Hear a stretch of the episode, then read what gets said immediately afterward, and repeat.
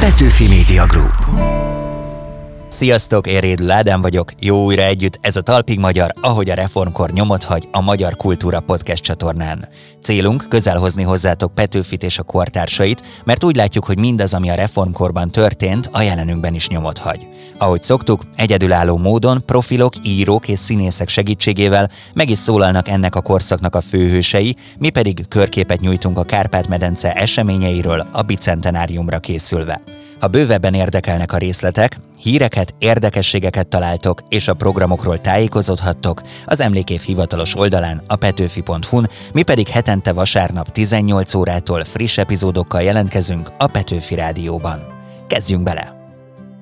A mai adásban Szálinger Balázs költő elárulja, mi vetett árnyékot Széchenyi és Veselényi barátságára. Hogyha ő kövérnek van csúfolva, az biztos nem annyira jó. Ez mégiscsak az árvízi hajós, a zsibói bölény. Azok a fránya kilók. Juhász Anna irodalmár mesél a reformkorban népszerű irodalmi divatszalonok újjáéledéséről. Egy olyan világban, amikor minden arról szól, hogy nagyon sokan vagyunk, nagyon sok programunk van, nagyon sok a lehetőség, ott felértékelődik az úgynevezett offline közösség. Ez jó is az online világunkban. Sallai Laci pedig az Akvárium Petőfi 200 terasz fellépőjeként elárulja, melyik a kedvenc reformkori karaktere. Nagyon tetszett, amikor gimibe tanultunk róla, hogy nem csak a elmélet, hanem a, a tettekben is eléggé előjárt.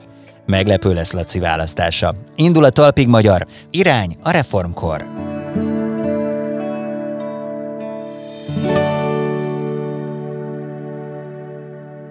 Ahogy már megszokhattátok, a műsor elején meghatározó reformkori figurák személyiségének kevésbé ismert vonásait vázoljuk fel. Mai főhősünk az árvízi hajósként emlegetett Veselényi Miklós. Tartalom és forma.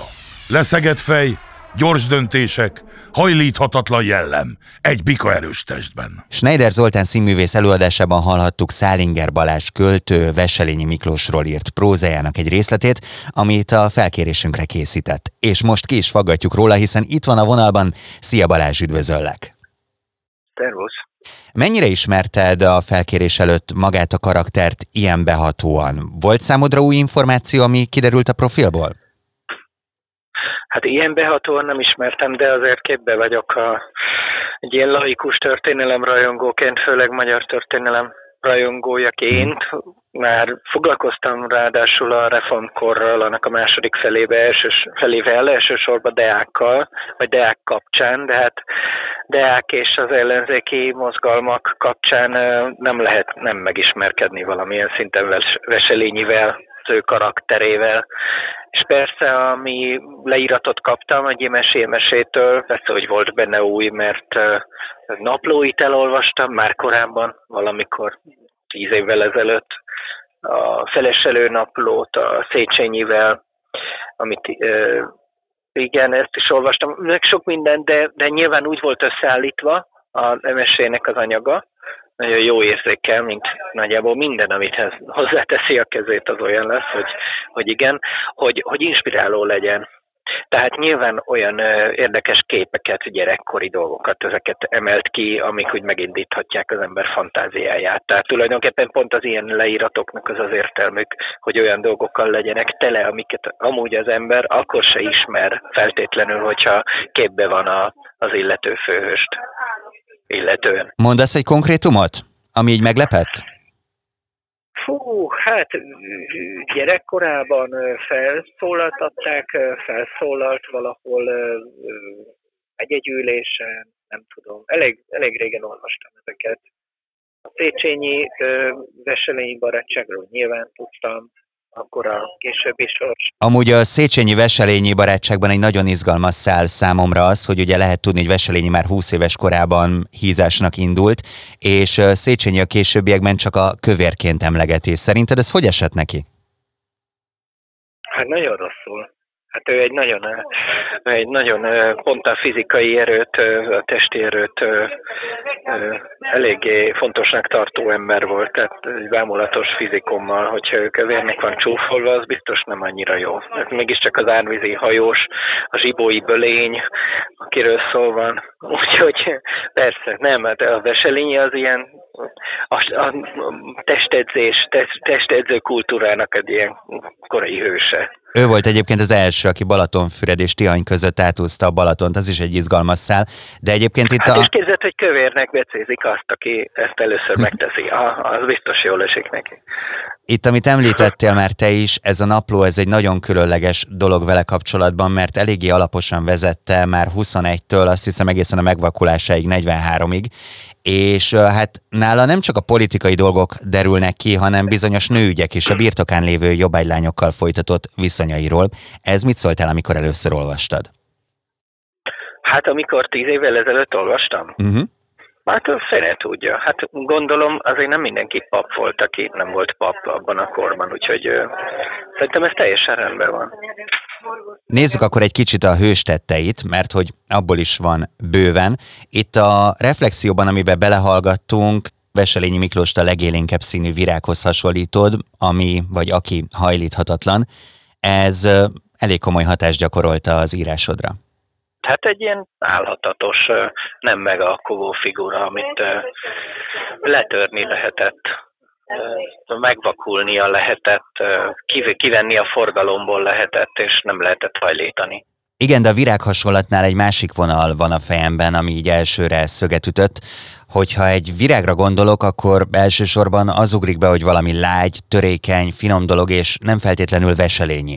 Te miért éppen ezt a hasonlatot találtad? Hát mert nem, a, nem azt találtam a virágból fontosnak, hogy lágy, meg, meg érzékeny, meg finom, hanem hogy harsány. Harsány színes, feltűnő. És ilyenkor a másik értelmezés, tehát amire én asszociáltam, az elhanyagolható? Arra nem gondoltam. Azt most letakartam, igen. Arra nem gondoltam. Világos. Hát de, de, de, de egy pipacsmező, de nem föltétlenül, hogy látsz egy pipacsmezőt, nem arra gondolsz, hogy milyen gyöngeszárú, kedves növények, hogy simogatja őket a szél, hanem milyen színes, milyen életteli energikus. Ami számomra vele kapcsolatban még nagyon izgalmas, hogy elsőként ő volt az, aki a saját parasztjait a jobbágyság alól felszabadította, ráadásul saját költségén, és szervezett nekik korszerű oktatást arról, hogy a földművelésről, állattenyésztésről mit érdemes tudni, vagyis nagyon erősen a jövőbe látott. Hát ez nem is biztos, hogy csak terézanyaság volt, hanem, hanem egy, egy, egy jó üzletemberi döntés. Itt kezd helyen a festeticsek szintén azért, nem azért vettek részt a helyi oktatásnak a sőt egyetemi szintű felfejlesztésébe. Ugye itt volt a Keszthelyen a kontinens első agrár felsőoktatási intézménye. Ezt nem azért csinálták, mert annyira szerettek volna árvasorsú gyermekeket kiművelt emberfőkké tenni, hanem azért, mert a gazdaságnak kellett a, a gazdasági értelmiség. Hát, hogyha ezt Veselényi megtette, nem azért tette, hogy mert segíteni akarta szegény embereken és felszabadítani őket, hanem mert, hanem mert felfogta, hogy ez így ö, felszabadult emberek teljesen máshogy kötődnek a birtokhoz, más a munkamoráljuk, máshogy dolgoznak. És ez, ez, ez ennyiben jövőbe látó, hogy, hogy itt szerintem nem az emberi jogok, vagy nem is tudom mi volt előtérben, hanem egy elképesztően bátor és nem korszerű gazdasági döntés. Neked, amikor felkértek erre a projektre, hogy alkosd meg ezt a szöveget, mennyire volt nehéz belehelyezkedned az ő pozíciójában, mennyire érezted testhez állónak azt, hogy Veselényiről írj? Hú, hát én Petőfista vagyok. Én a Pető, azt gondoltam, hogy ez tök egyértelmű lesz, hogy jön majd a Petőfi szembe, amikor a, először fölhívtak, hogy, hogy volna egy ilyen dolog, és akkor utána írásba kaptam meg a, hát volt egy leírásos felkérés is, és, és abban a nevek, a párosítások, és én csak néztem, hogy Jézusom, hát nem az enyém a Petőfi, hát jó, hát Veselényi, de nem probléma. Tehát mondom, hogy azért annyira képbe vagyok a kort illetően, vagy voltam már akkor is, hogy, hogy, hogy azért olyan nagy baj ebből nem lehet, meg mondom a MSZ-nek a leírása is tök jó, tehát nagyon funkcionális és használható volt, nem töri órát akart tartani, hanem inspirálni akarta a alkotókat, tehát tök jó, de azért meglepett, hogy miért pont Veselényi, azért én alkatilag nem az a, nem az a figura vagyok. Viszont a szöveg szerintem nagyon-nagyon találó és nagyon klassz lett ezzel kapcsolatban Gyimesi Emese irodalomtörténész profiából. Balázs, köszönöm szépen, hogy itt voltál velem a vonalban. Nagyon szépen köszönöm, szervusztok, és további jó munkát!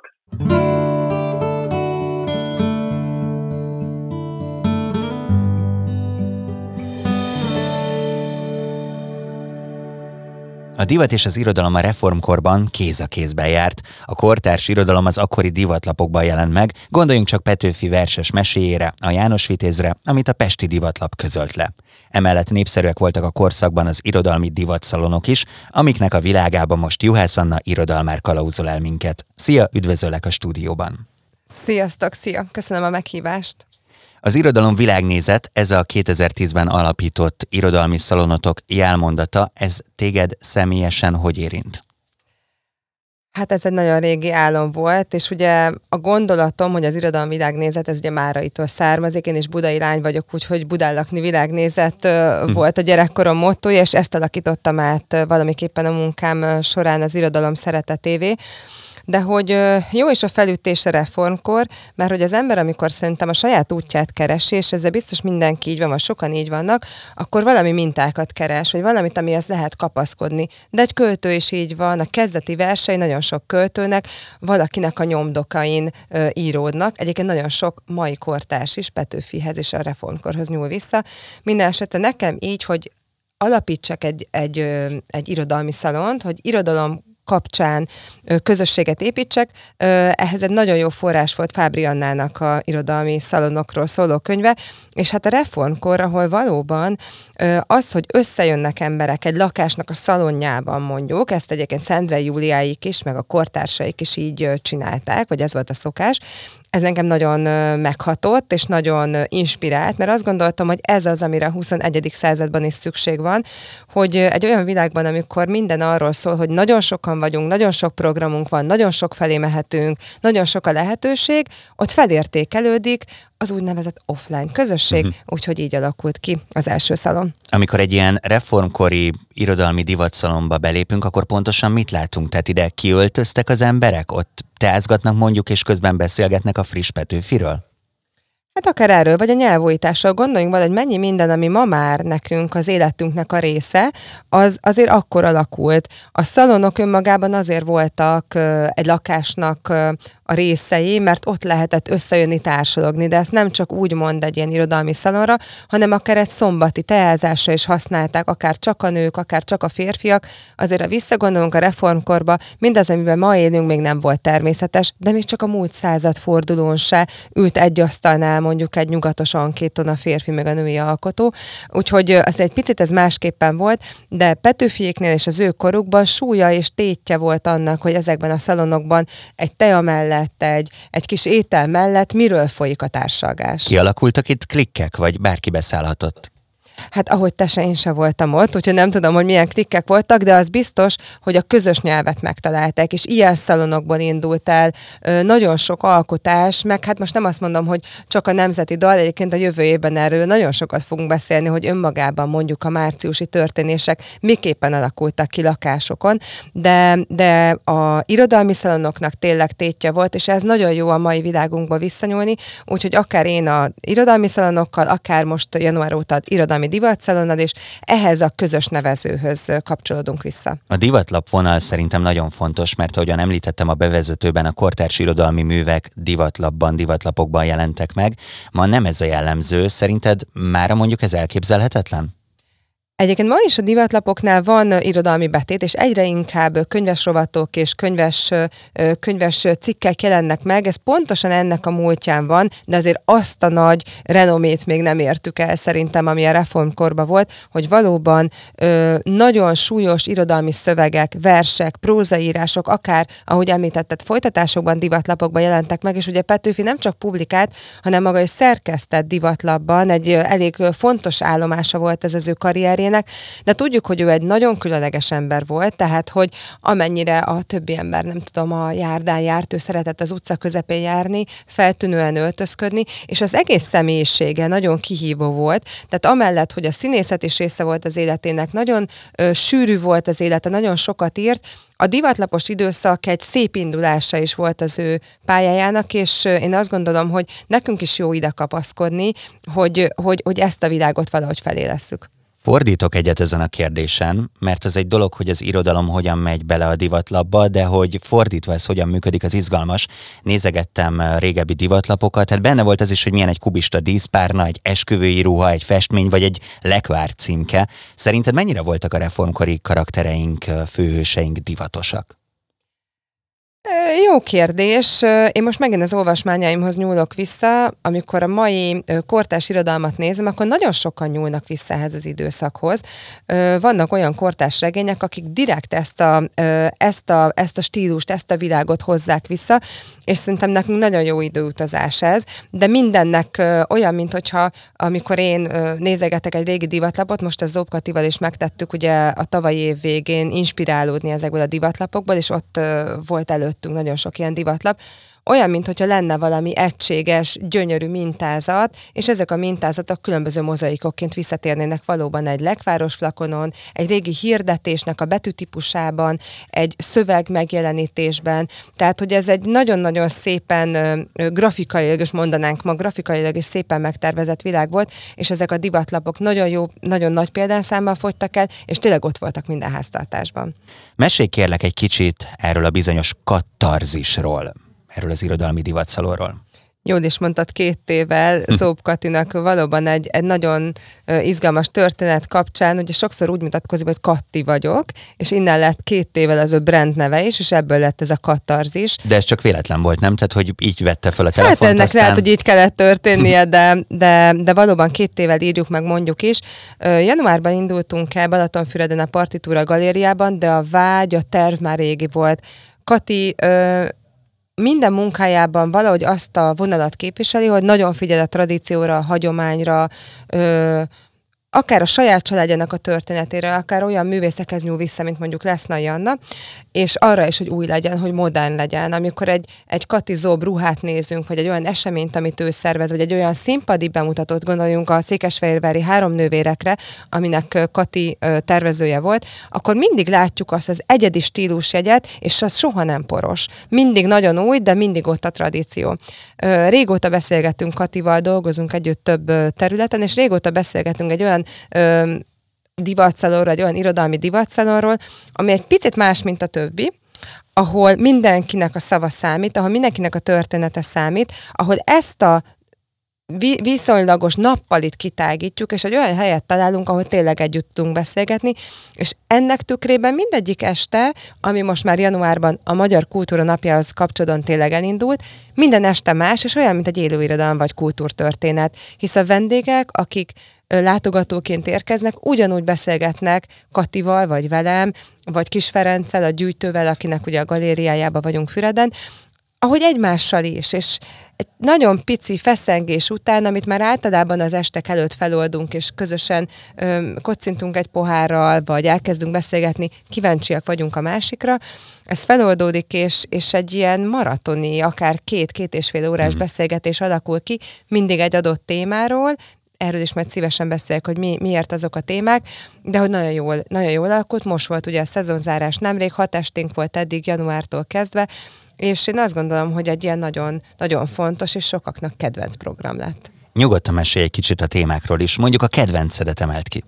Rendben, ugye a témák mindig a Magyar Kultúra magazinhoz kapcsolódnak, mert a Magyar Kultúra magazinnak is van egy havi témája. Ez önmagában egy nagyon inspiráló dolog. Ilyen téma lehet az álom, vagy ilyen téma lehet az örökség, vagy ilyen téma lehet a tengeren túl, vagy akár most legutóbb a lelemény. Ugye milyen jó fogalmak ezek, és tényleg mindenkinek más a története. Ezek legtöbbször személyes történetek, az álom kapcsán nekem Bartis Attila volt egyébként a vendégünk is az első estén, és rengeteg olyan álomhoz kapcsolódó történetet, vagy mondjuk Csátgéz álomnaplóját tudnám idézni, ami engem egész életemben inspirált, vagy nagyon izgalmasnak tartottam.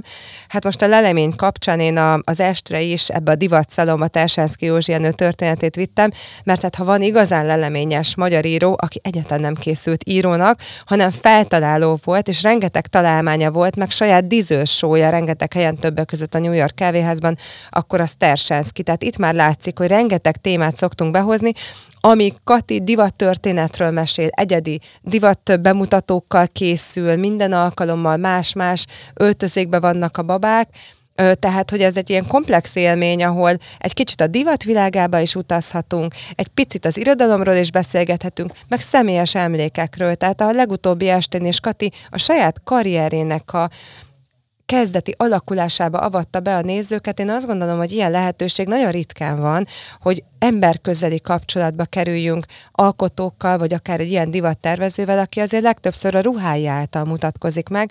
Úgyhogy nagy siker, folytatása következik augusztusban. Hmm. Tehát így éled újjá a 21. Hmm. században ez a műfaj, és felfedeztem egy pár húzamot, ugye nekünk az a szlogenünk, hogy ahogy a reformkor nyomot hagy, nektek pedig ezzel kapcsolatban van egy ilyen közös összekötő láncszemetek, hogy azok járnak ezekre az alkalmakra, akik egyetértenek abban, hogy a múlt megismerése nélkül nincs jelen. Mindannyian ebben a tudatban éltek?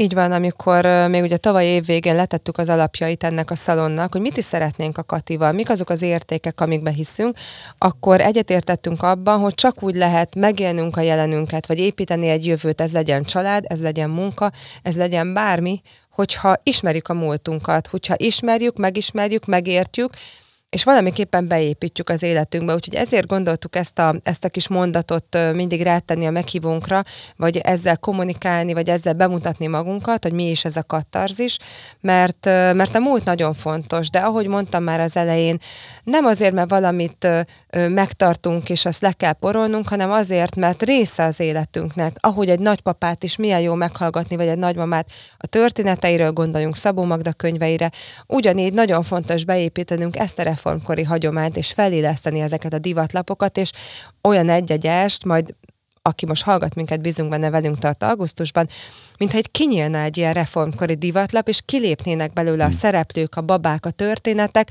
csak ezek már a mi 2022-es történeteink is, és így tudjuk a jövőnket írni.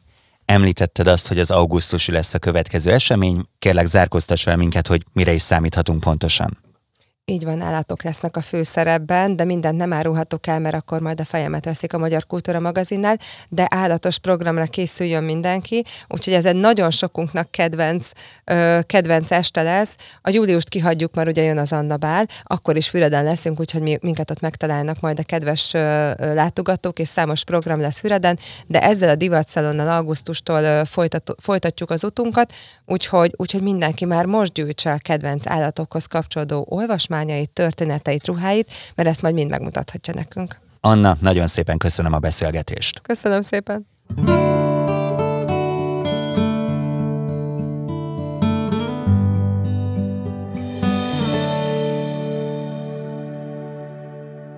A következő vendégünk nem csak termékeny dalszerző, de több zenekarnak, például a Felső Tízezernek, a Galaxisoknak, a Platon Karatevnek is oszlopos tagja. A budapesti akváriumban a Petőfi 200 terasz jövőkeddi fellépője Sallai Laci, aki egyszágitáros műsorral készül az estre, és ígérete szerint nem csak zenélni és énekelni, hanem egyes dalok között sztorizgatni is fog. Szia Laci! Szia! Magyar történelem szakos tanárként végeztél, és tanítasz is, úgyhogy nagyon érdekel és adja magát a kérdés, hogy ki a kedvenc reformkori karaktered és miért? Kedvenc reformkori karakterem? Hát ez egy nagyon jó kérdés. Öm, egy pillanatot gondolkodom. Nyugodtan gondolkodj rajta. Öm, én azt hiszem, hogy, hogy Veselényi mondanám. Nyilván egy kicsit tragikus karakter is, de, de, de azt hiszem, hogy, a, hogy eleve a, nagyon tetszett, amikor gimibe tanultunk róla, hogy árvízi hajósként is, tehát hogy nem csak a, az elmélet, hanem a, a, a tettekben is eléggé előjárt. Éppen a mai műsorban foglalkoztunk egyébként vele bővebben is, úgyhogy ez most nagyon oh. jól jött ki. Amúgy, hogyha mondjuk abban a korszakban éltél volna, akkor el tudtad volna magad képzelni, hogy beállsz Veselényi mellé evezni?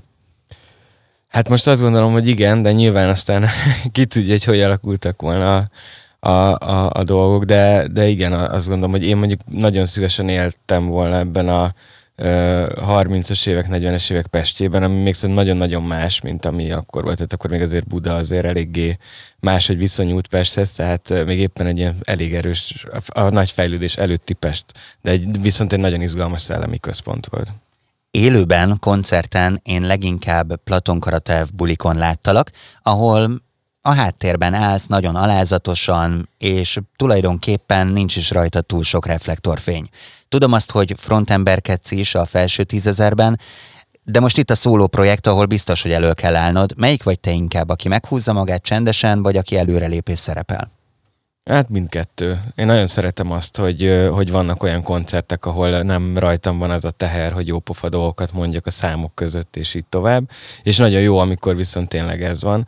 Úgyhogy én azt gondolom, hogy ha csak egy szerepet vinnék zenekarokban, akkor biztos, hogy nem játszanék ennyi zenekarban, mert akkor hmm. ugyan, ugyanazt a szerepet felesleges lenne több helyen is. Kérlek, hogy avasd be minket a szóló projektedbe, mert hogy egy szágítáros műsorra számíthatunk az elmúlt tíz év dalaiból. Hát igen, ez egy furcsa dolog, mert hogy több zenekarba is írok dalt, tehát tulajdonképpen a, ilyenkor, amikor a, a szóló koncertek vannak, akkor megpróbálok minden projektből egyfajta ilyen keresztmetszetet adni, meg igazából azt megmutatni, hogy én dalszerzőként milyen vagyok, vagy, vagy hogyan gondolkodom a, a világról, és szoktam egyébként feldolgozásokat is játszani, ez mondjuk körülbelül az egy negyede a műsornak, de ezeknél meg azokat próbálom eljátszani, amikre úgy érzem, hogy nagy hatással voltak, akár arra, hogy még hogyan írok dalszöveget, vagy akár, hogy hogyan gondolkozom a zenéről. Ha már tíz év a korábbi dalokra úgy tekintesz, mint lenyomatokra, vagy ma is együtt élsz velük és aktualizálod őket? Nem szeretem őket aktualizálni, mert valahogy úgy vagyok vele, hogy a hallgató is úgy fogja ezt hallani, ahogyan mondjuk ezt nyolc évvel ezelőtt felvettük, és szerintem ez egy igen, ez egy ilyen közös emlék. Inkább az, ami érdekes, hogy vannak dalszövegek, amik például mondjuk új fajta aktualitást kapnak évekkel később, és akkor, akkor, akkor ez nagyon furcsa újra énekelni, és akkor erre egyébként jó közösen rácsodálkozni. A dalok között sztorizgatni is fogsz, ami azért nagyon izgalmas, mert olvastam valahol, hogy olyan történeteket mondasz el, amit máshol nem lenne ildomos elmesélni. Ebbe avas be minket kicsit kérlek. Hát leginkább a, azok a történetek, amiket el szoktam mesélni, azok a dalszerzésről szólnak elsősorban. Viszont sokszor vannak olyan dolgok, amik eleve mondjuk egy zenekaros koncertnek sem az időkeretében nem annyira fér bele, Másfelől meg én sokszor érzem azt, hogy, hogy például azzal kapcsolatban nagyon szemérmesek emberek, hogy mondjuk bizonyos hatások honnan vannak, vagy mondjuk bizonyos gondolatok honnan vannak. Én ezeket szívesen elmesélem, és ezeket, ezeket én bátran megosztom. Tehát például az, hogy mondjuk egy-egy gondolat, vagy mondjuk egy-egy címet honnan nyúltam le, és például nagyon szívesen. Na erre mondani. nagyon kíváncsi voltam, hogy mit akar ez pontosan, de akkor mondj egy konkrétumot is létszi. Tehát, hogy egy, egy olyan dalt, amit mondjuk valahonnan átemeltél. Uh-huh. Uh, gondolkodnom kell. Ó, oké, okay, jó. A, a felső tízer új lemezének az a cím, hogy elkerülhetetlen, és uh, hát nem biztos, hogy ki fogom tudni mondani, de ez egy olasz dalból vettem át igazából magá, magát a címet, az a cím, hogy Inev- Inevitabilmente, vagy nem tudom, így vagy így kell Nézzel rám kerek szemekkel, de fölöslegesen. e, e, és azt hiszem, hogy az énekesnőnek a nevét sem fogom tudni elmondani. Ez egy, hát kicsit ilyen csöpögős, de nagyon szép dal, és ezt nem is tudom, hogy miért hallottam először, de tudom, a Kedves Naplom című olasz filmnek a legvégén szerepel, egy ilyen nagyon meghatározó pillanatban, és akkor az annyira elvarázsolt engem, hogy, hogy megkértem egy ismerősemet, hogy fordítsa le a dalszöveget, vagy mondja el, hogy miről szól, és akkor igazából ez volt az egyetlen, amit mondta, hogy hát az a cím, hogy elkerülhetetlen, és ez nekem annyira megtetszett, hogy aztán ezt például így átemeltem címként, évekig ott volt a füzetemben, és aztán egyszer meg életre kelt. Említettem a rengeteg projektedet. Nyáron mennyire vagy széjjel? Hát most eléggé, most például a következő három napban ö, négy koncertem lesz, tehát hogy most már olyan is van, hogy, hogy egy nap több is. Úgyhogy a, most a nyár az elég sűrű lesz, úgyhogy ö, szerintem az ősszel majd azért több idő lesz pihenni. Ma mikor indul a tanítás, nem? Majd pihensz a diákok között. Van. A Semmi Pánik 2 felcsendül majd az Akvárium Petőfi 200 teraszon? Így van, tehát a felső tízer dalaiból azért viszonylag sok lesz, és ez is köztük lesz. A fura címe van, rádiósként mindig zavarban vagyok itt a kettessel a végén. Igen, mert sokan azt gondolják, hogy csak véletlenül marad benne a címben, vagy, vagy rosszul olvassák, de tényleg az a cím, hogy Semmi Pánik 2. Hát ennek az a háttere, hogy ez már a második szövegváltozat volt, amit megírtam ez a dalhoz, és, és úgy így volt elnevezve a, a doksi, amiben a szöveget tároltam, és aztán amikor így megnéztem, így olyan volt, mint hogy egy ilyen akció végjátéknak a, a címe lenne, a, aminek a, már el, elkészült a kevésbé érdekes és izgalmas folytatása, úgyhogy, úgyhogy emiatt maradtunk ennél. Laci, nagyon szépen köszönöm neked a beszélgetést. Köszönöm én is. Ez volt a Talpig Magyar, a Petőfi Emlékév hivatalos műsora a Magyar Kultúra Podcast csatornán. Remélem egyetértünk abban, hogy ismét közelebb került hozzánk a reformkor. Lehet, hogy fel is lapozok egy korabeli divatmagazint, aztán felcímkézem odahaza a lekvárokat, úgy, ahogyan Petőfi tette volna. Szokásunkhoz híven vasárnap 18 órakor hozzuk a legfrissebb adást a Petőfi Rádióban, és rögtön utána itt a Magyar Kultúra Podcast csatornán elérhetitek ugyanazt az epizódot hosszabb formában is. Emiatt is érdemes lehet feliratkoznotok, sőt, ha valamit kiajtatok volna, itt a korábbi műsorainkat is meghallgathatjátok. Emellett érdemes körbenéznetek az emlékév hivatalos oldalán, a petőfi.hu-n. Én köszönöm a segítséget a stábunknak, Péceli Dórinak, Megyeri Gabriellának, Kressz Lászlónak és Szemők Bálintnak. Jövő héten is várlak benneteket, rajtam nem fog múlni a találkozás. Én Rédl Ádám vagyok, sziasztok! Petőfi Media Group